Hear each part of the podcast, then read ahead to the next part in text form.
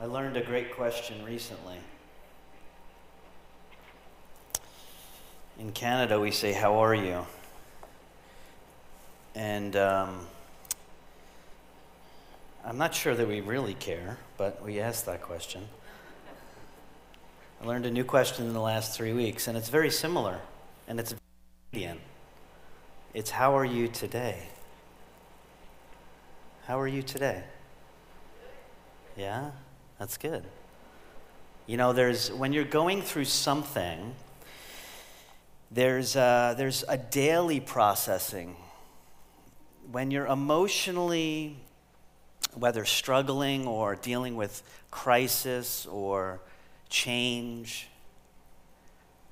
there's a daily processing. And sometimes there's an hourly processing. And sometimes there's a moment by moment processing.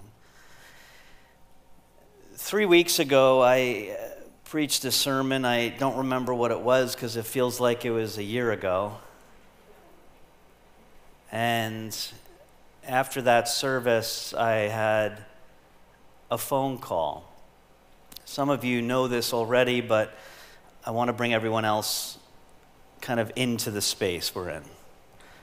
I had a phone call from the, the president of Foursquare Canada, and he told me that we had to have a meeting immediately. Now, right after you preach a sermon, when the president of Foursquare Canada calls and says we need to meet immediately, it's not yippee. And I remember saying on the phone, Could you give me a heads up what this is about? Because this is going to be a long 15 minutes before I see you. He said, No, I can't. Now, as you can imagine, the stress level, the dread, the fear and anxiety just kind of rises up. To make a long story short, we met and he, he, he notified me that our lead pastor, Pastor Barry Buzza, would no longer be the lead pastor of Northside Church. This is a decision they had made. And I would be the interim lead pastor. And in that moment, I'm not going to share any more details than that. If you, if you want more details, you can speak to myself, Rose, or Pastor Jen after the service. Because I actually, it's not important for this sermon. Because what I want to hone in on is the emotion, the feelings, the thoughts of processing something huge in our lives.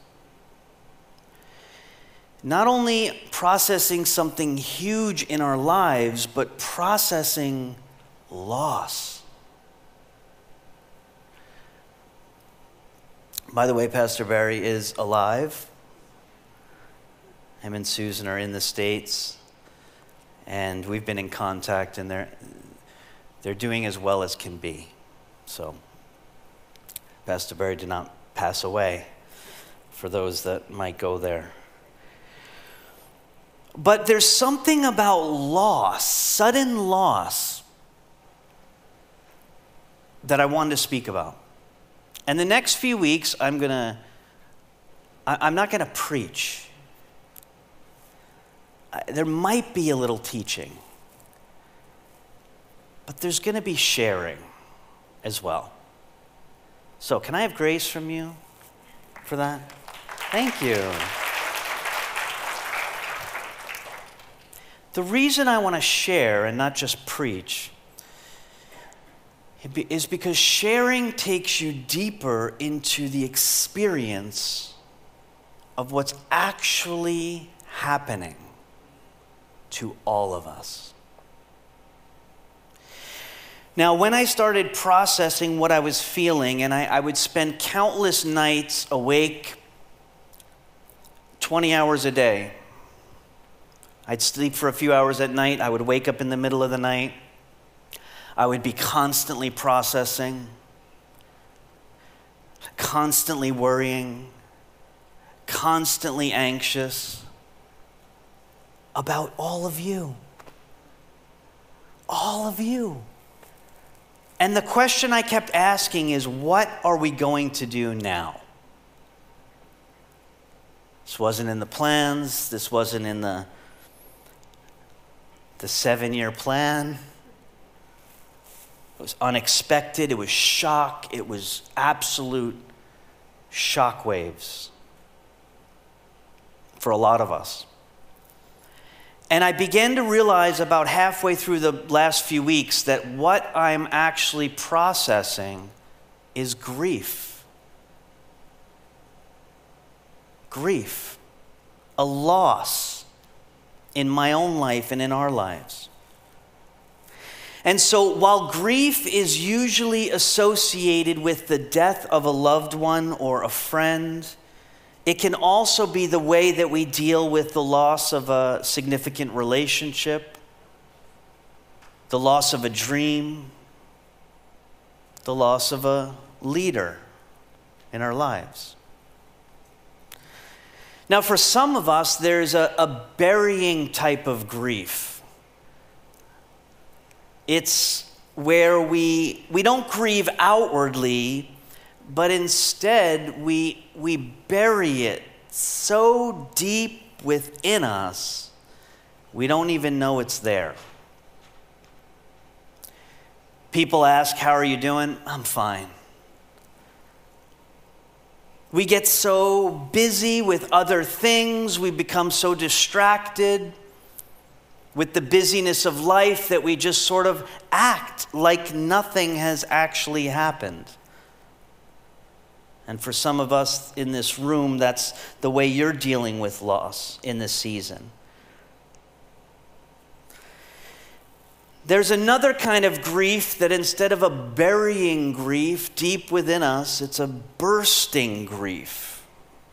It's outwardly emotional at times angry. We might hit things. We might just cry into a pillow as loud as we possibly can. It's, a, it's an outward demonstration of grief.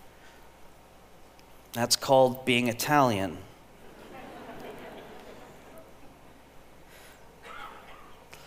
But whether it's a burying grief or a bursting grief, whether it's an internal processing or an external processing, the danger is when we we have unhealthy patterns in our life around that grief.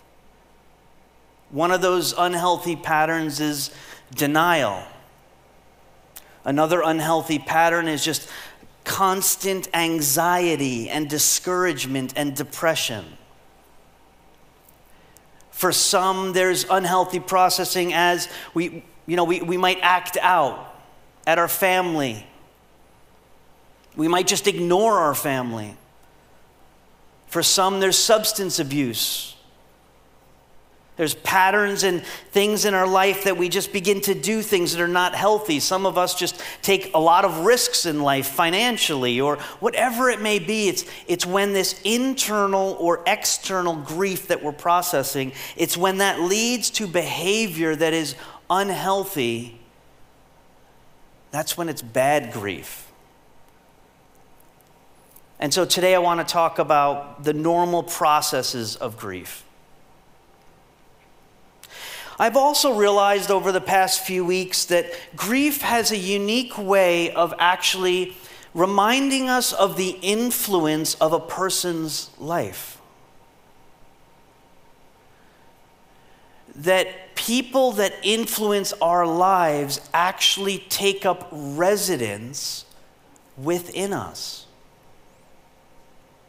People that influence our lives, they take up space in our emotions, in our thoughts, in our prayers. It's almost like important people in our life, they kind of move into our inner world and they live there.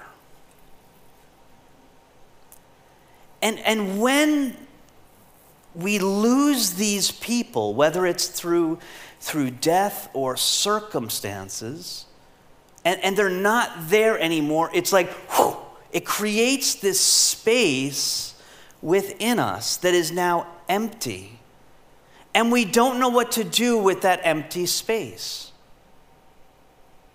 Previously, we would think about this person, we would emotionally be connected to them. Because they occupied space within us, there would be this stable trust that so and so is in my life and they mean so much to me and they're a stability to me, someone I can go to, someone that can be strong for me. And what happens when we lose these influential people in our lives is it creates a space in our emotions, in our thoughts, sometimes in our prayers, and, and there's this instability created. And, and grief has a way of bringing up the memory of these people in our lives, just how much they mean to us, meant to us. But what happens is, is if that space isn't occupied by healthy things, thoughts, emotions, healthy people, good conversations, then the enemy will fill that space with garbage. If we weren't online right now, I'd use a different word. Because he will want to fill that space with just about the worst thoughts and the worst habits and what I felt the Lord saying to us is wherever we're at and whatever that space looks like, is Jesus can fill that space. That Jesus can actually be okay with all of our emotions and all of our thoughts and all of our processing. That Jesus can move into that space and he can sit there Psalm 34, verse 18 says, The Lord is near to the brokenhearted. He's near. He comes into the space. So, where there's this, if you imagine a brokenhearted, brokenheartedness has this space, right? Because it's been broken. And Jesus is near to that space, He's near to that place and he saves the crushed in spirit. The crushed in spirit. And so, good grief involves an understanding that Jesus is in the void, He's in the space. And if we don't process grief with Jesus, it's dangerous. This isn't um, part of my notes, but there's, um, I'm just going to say it the way it is. I've been hearing of a, of a, a lot of gossip swirling around. And trying to rid the church of gossip is like trying to rid the church of people. I get it. Where there is people, there will be gossip. But I want you to imagine that gossip can be good gossip. And gossip can absolutely destroy lives. And I haven't prepared anything eloquent around this topic. All I know is that gossip can destroy innocent bystanders easier than an atom bomb. And we have to imagine that the words we speak, as James says, there is life and death. Life and death is in what? The power of the tongue. And so I would just encourage you in the coming weeks and in the coming months to speak truth and to ask yourself are these words life giving or not? Because our words will lead to many more funerals of sorts that don't need to be there. And at those funerals that our words can create, it won't be grief, it'll be regret. That was for free, not in the notes. Pastoral counseling. We believe that pastoral counseling is not an opportunity to solve problems. This is my own thoughts now. Pastoral counseling is not an opportunity for me to somehow solve your problem. Pastoral counseling for me is to help people understand their problems. And then, in light of their relationship with God, invite Christ in to minister to people in those areas. So if you sign up for pastoral counseling, looking forward to it, it's not, though, a quick just solve the problem. It's to help you see the problem and to invite Jesus into that place. It's really hard to have pastoral counseling if you don't have a relationship with Jesus. Because I'm trying to get out of the way so you can see Jesus and hear from Jesus personally. My goal of counseling is to get out of the way and let Jesus minister to you. My goal of inner healing is to get out of the way and let Jesus minister to you. There are seven stages of grief that I want to speak about today. And, and there was five stages of grief back in the I think 60s this first came out, but there's a couple more that I wanted to highlight for us. This is not step by step and this is not linear. The stages of grief are fluid and we can go back and forth into different stages at different times.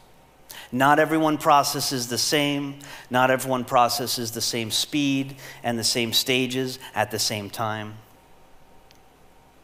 But the first stage of grief is shock and denial. Shock and denial. I remember sitting there and, and just you know hearing about what's going on. I remember being just dis, just disbelief, just absolute shock, like this this an unwillingness to accept an unwillingness to accept the information. And, and this is an unwillingness to accept the loss of a loved one, possibly. It's that moment when you find out and there's just, no, it can't be. It just can't be. This is not happening. Like, this is not, it's that shock and that denial. It's also a way that we sometimes deny the severity of the situation. Uh, this isn't that bad. Uh, it's not really that serious. Why is everyone so worked up? This isn't that serious. That will often happen in the first stage of grief this denial at the severity of the situation. Sometimes this happens with the loss of a dream. Maybe you had a dream of becoming a medical doctor, but you, you know, failed the boards or the final test. Maybe you wanted to be an Olympic athlete. Maybe you wanted to be a professional athlete, a concert pianist, or something else. Or you wanted that job, you know, that job that, and, and just you went after it, you went after it, you went after it, and then you realize you're never going to get it. Well, there's, there's a grief, a shock and denial that comes in at any loss loss of a dream, loss of a loved one, loss of a leader. The second stage of grief that we move into, and again, these aren't linear, is pain and guilt. It's this sobbing sadness at the feeling of loss. There's also what creeps in in this stage, and this is really sad because it's, it's a stage that I think a lot of us have felt the last 10 days or so. With me, it's been three weeks, but there's a self doubt actually that comes in. The guilt that we feel is this I should have done more. I should have done more. I should have been there more. I should have called more. I should have, I've heard this a few times. I should have prayed more. We, we actually take, in, in times of grief, we actually take on a responsibility for what has happened in someone else's life. This is part of being a community and loving each other. I should have prayed more. If I just prayed more, I, I, this wouldn't have happened.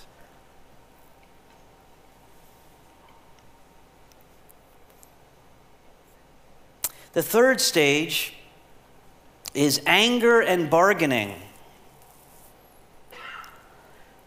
Why is this happening to this person? Why did this person get hit by a car? Why did this person die from terminal cancer?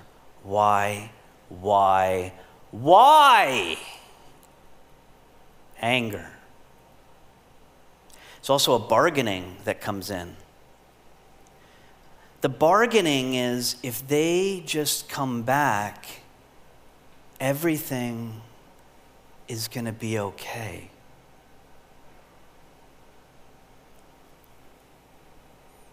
If this just happens, or that just happens, or that, if it's almost like we're unable to deal with the loss, so we begin bargaining. Oh, if I can just, if that just happens and that happens, I'll be all right. Why? Because that void within us is empty and we want it filled with that person or that dream.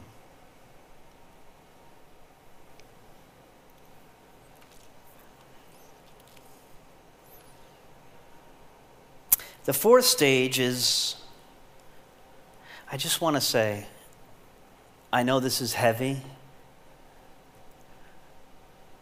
but if we do not process it all, that will be really unhealthy for us.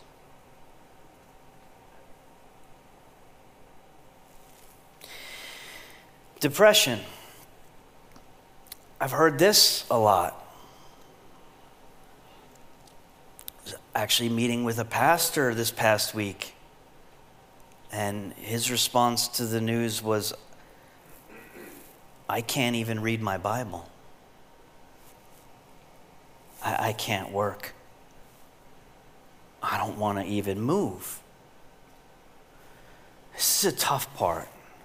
This is a tough part of grief because it's, I'm not talking, by the way, when I say depression, I'm not talking about clinical depression.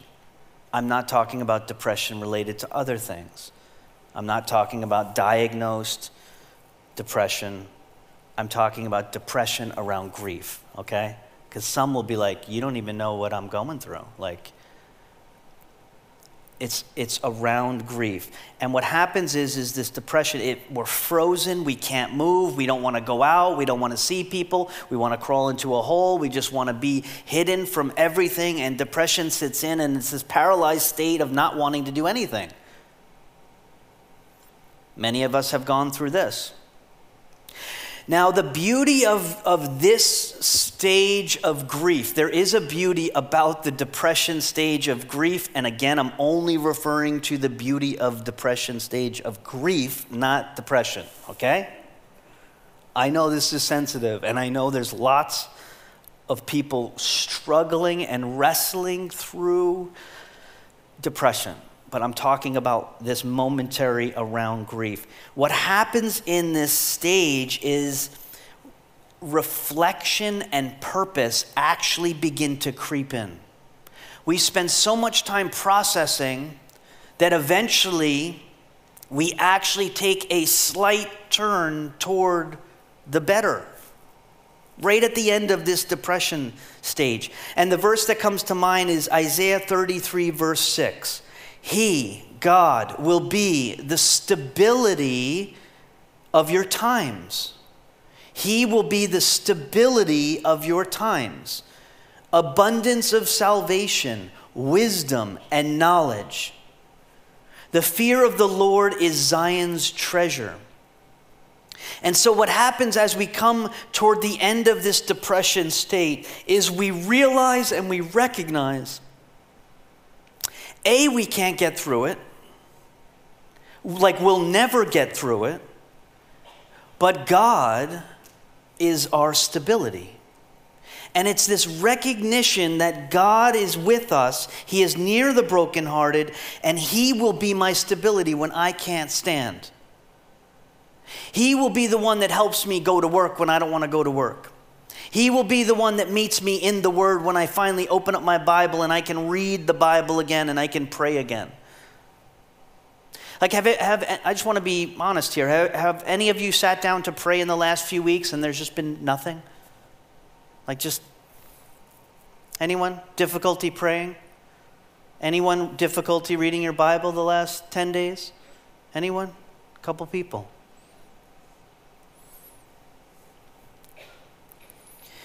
And it's in this moment that we actually begin to move into what's called the fifth stage of grief, which is the upward turn. The upward turn. This is the moment where we realize that life has to continue, it has to start again. It's like a scene in a movie where the main character kind of wakes up and he, I'm just going to say he, because uh, most of the time I see men in this scene. It's the guy wakes up and he's got like piles of pop cans and like stale Cheetos and pizza boxes and video game controller covered in grease, and the TV is kind of flickering with like black and white, you know, this this scene where where like the prodigal wakes up and he's like, ugh, and he's like usually got like Cheeto stains on his shirt and his beer gut is hanging out, and he's like, okay, I better get like my life back on track. This is the upward turn. He gets up, he cleans the space, right? He cleans it all. He throws out the garbage, he vacuums, and he takes a shower. And he shaves, and he puts on an outfit. And he says, Today I'm going to go and I'm going to get a job. It's that moment in the movie. We've seen it, right? This is the upward turn. The upward turn is the phrase, it's going to be okay. Now, if you're not at that stage, right in this moment, you're upset at me. And that's when you know you're not quite there. Because you don't want to think about it's going to be okay. You don't want to think about the upward turn. But it will come. It'll be different for all of us. Our process will be different. But there will become a time where it's going to be okay. And now we begin the last two stages of grief. The sixth stage is reconstruction and working through. You see, in the basement right now, we've, we've demolished a lot. Probably about 80% of the basement, we've done all the demolishing that we need to do to begin the reconstruction. You can't reconstruct until you demolish. You can't put up new walls until you've taken down the old walls. It's impossible to rush this. It's impossible to, to rebuild on a cracky foundation. And currently in the basement, we're going to be addressing the mechanical systems, the electrical systems, structural walls, and the space is going to be beautiful. But we still have to fix some cracks in the foundation. There's actually water that is coming up through the basement slab in the kids' auditorium. There's a crack right on that wall, right, right where you're sitting. there is a, a small way that water's getting into the building. We'd be silly to just start rebuilding without addressing the water. We'd be silly to just start rebuilding without addressing the cracks in the foundation. And so, in this, in this step of reconstruction and working through, this is where we begin the work of rebuilding. And the last stage is acceptance and hope. It's actually, I'm at peace with what happened. And I can now focus on what will happen tomorrow instead of what, will hap- what has happened in the past. And I want to encourage you that he, I was reminded of the story of where Jesus, in John chapter 11, this isn't in your notes, where Jesus goes to Mary and Martha to comfort them. Lazarus has died. Jesus wasn't there when he died, but he goes to see them. And what's interesting is both Martha and Mary have a bargaining statement in their grief. They say to Jesus, If you had been here, my brother would not have died. But I know that even now God will give you whatever you ask. Mary as well says, Lord, if you had been here, my brother would not have died. This is that bargaining. This is that moment of if this just happened, then that would have happened. Jesus, if you were just here, then that would not have happened. And then there's this beautiful verse. This is the shortest verse in the English New Testament. Jesus wept. It says that Jesus was deeply moved in spirit and troubled. And they invite him to come and see where Lazarus is. And it says, Jesus wept. In my mind, I'm going, why would Jesus have wept? He's just going to raise him up. He's just going to resurrect Lazarus. If I was Jesus, I would have smiled. I would have been like, wait till you, see, till you see this. Why did Jesus weep? Because Jesus was processing grief. Jesus, even knowing the end, it will be okay. Even though he knew the end of the story, he still processed. He was deeply troubled, sorrowful. Jesus wept. Jesus wept.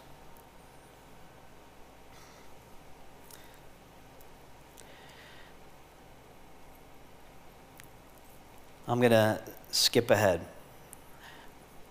I want to just share something that the Lord shared to me in the last few weeks. While I was up in the middle of the night, each of us has coping mechanisms, things that we do in situations like this healthy and unhealthy, with people or alone. What I was doing in the middle of the night, this is my coping mechanism. It's going to sound sad, maybe pathetic, but what I did in the middle of the night, every night, was write sermons and vision cast. Every night, vision casting. Where are we going? What are we doing? Every single night. Goals, objectives. Like, it was like the mad scientist. There's like papers everywhere. And all I'm doing is trying to just figure out this question what are we going to do now? And a couple weeks into that, I woke up with this sense why am I trying to fix the church? Why am I trying to what am I trying to fix? I can't fix this. And the Lord said, grief cannot be fixed. It can only be processed. And the next thought I had is grief is not like my tractor. Last year, I had an issue with my tractor. I would, I would turn it on, and it would be good for about 30 minutes, and then it would shut off. And then I would turn it on, and it would last for one minute and then shut off. I would turn it on, and then it would shut off. Turn it on, shut it off. So I was given about 30 minutes of, of work with the tractor, you know, dumping manure, and then it would just shut off. And I didn't know where it was going to shut off. It could have been midway through dumping the manure, and then all this. It was just such a pain. So I changed the oil. I did research on Google.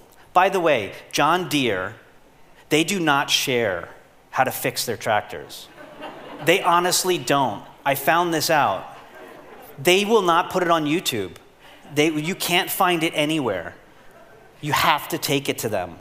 But I will not pay $400 an hour to John Deere. I can figure this out. So I'm trying to fix this tractor day after day. I have no idea. What, I'm not even good with cars. So you can imagine what I was trying on this tractor. I kicked it. I did the oil. I did the oil. I put in, uh, you know, hydraulic fluid, even though that had nothing to do with the issue. I greased it. I washed it. It still wasn't fixed. Like I had no idea what I was doing. And then, so I called up someone that does know what he's doing, Gary Goddard. He knows a lot about tractors. And I said, Gary, you got to come over here. And so he came over, bless his heart. I, I wrestled with it for about six months because I'm, well, prideful. Um, and then I finally called him, right? And the, my biggest fear was that he was going to show up and just be like, ta-da, you know, and then it would just be fixed. That was my biggest fear. So I really, it took me a long time just to pick up the phone because I wanted to make sure that I had tried every option so I wouldn't be embarrassed when Gary came over. But he said, you got to check the fuel line. I said, where's the fuel line? I mean, I'm, the, I'm just, I'm not a great farmer. I know some of you, I'm breaking your hearts right now, but I just, now I know where the fuel line is. So I checked the fuel line, I checked for blockage in it, there wasn't. I then drained the whole tank, and I realized right in the bottom of the gas tank, this is a sermon analogy for another sermon as well, right in the bottom of the gas tank where the fuel goes in was all clogged with gunk. So I had to drain the fuel out. I cleaned it all out. I actually vacuumed out the bottom of my gas tank because there was sediment that was getting into the fuel line, and so fuel wasn't running through properly and it would shut off. Filled it back up, turned it on. It's run, run beautiful ever since. We fixed it. Do you know this moment when you fix something that you've been fighting with for months? It's just so awesome. It's like you feel like you're on top of the world. Um, but grief isn't like a tractor that can be fixed. You can't just find out what the issue is and fix it.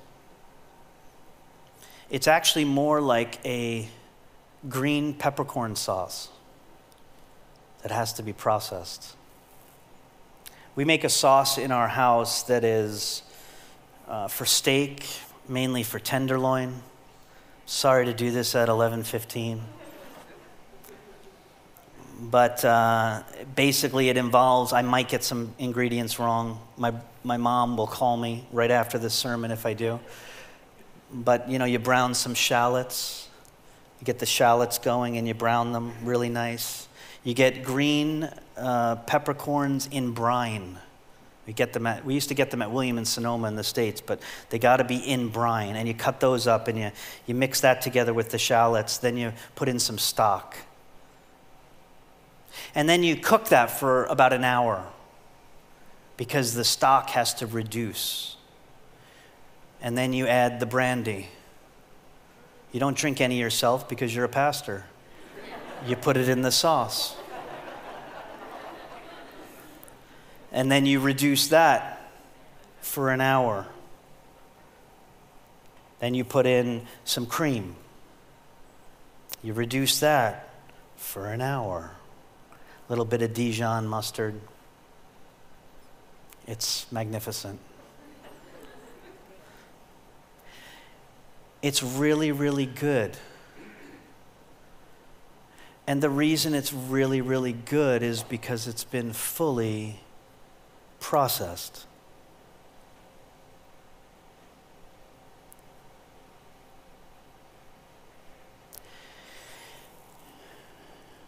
Sauce from a package at Save-On is not the same as sauce that's been processed and reduced. There's a certain flavor in sauce that has been properly processed that you can't get anywhere else. Grief is the same. It's a process. It's a process that you go through loss of a loved one, loss of a dream, loss of a leader. You go through day after day with community. And at the end, God is going to do something miraculous here. If all the ingredients stay.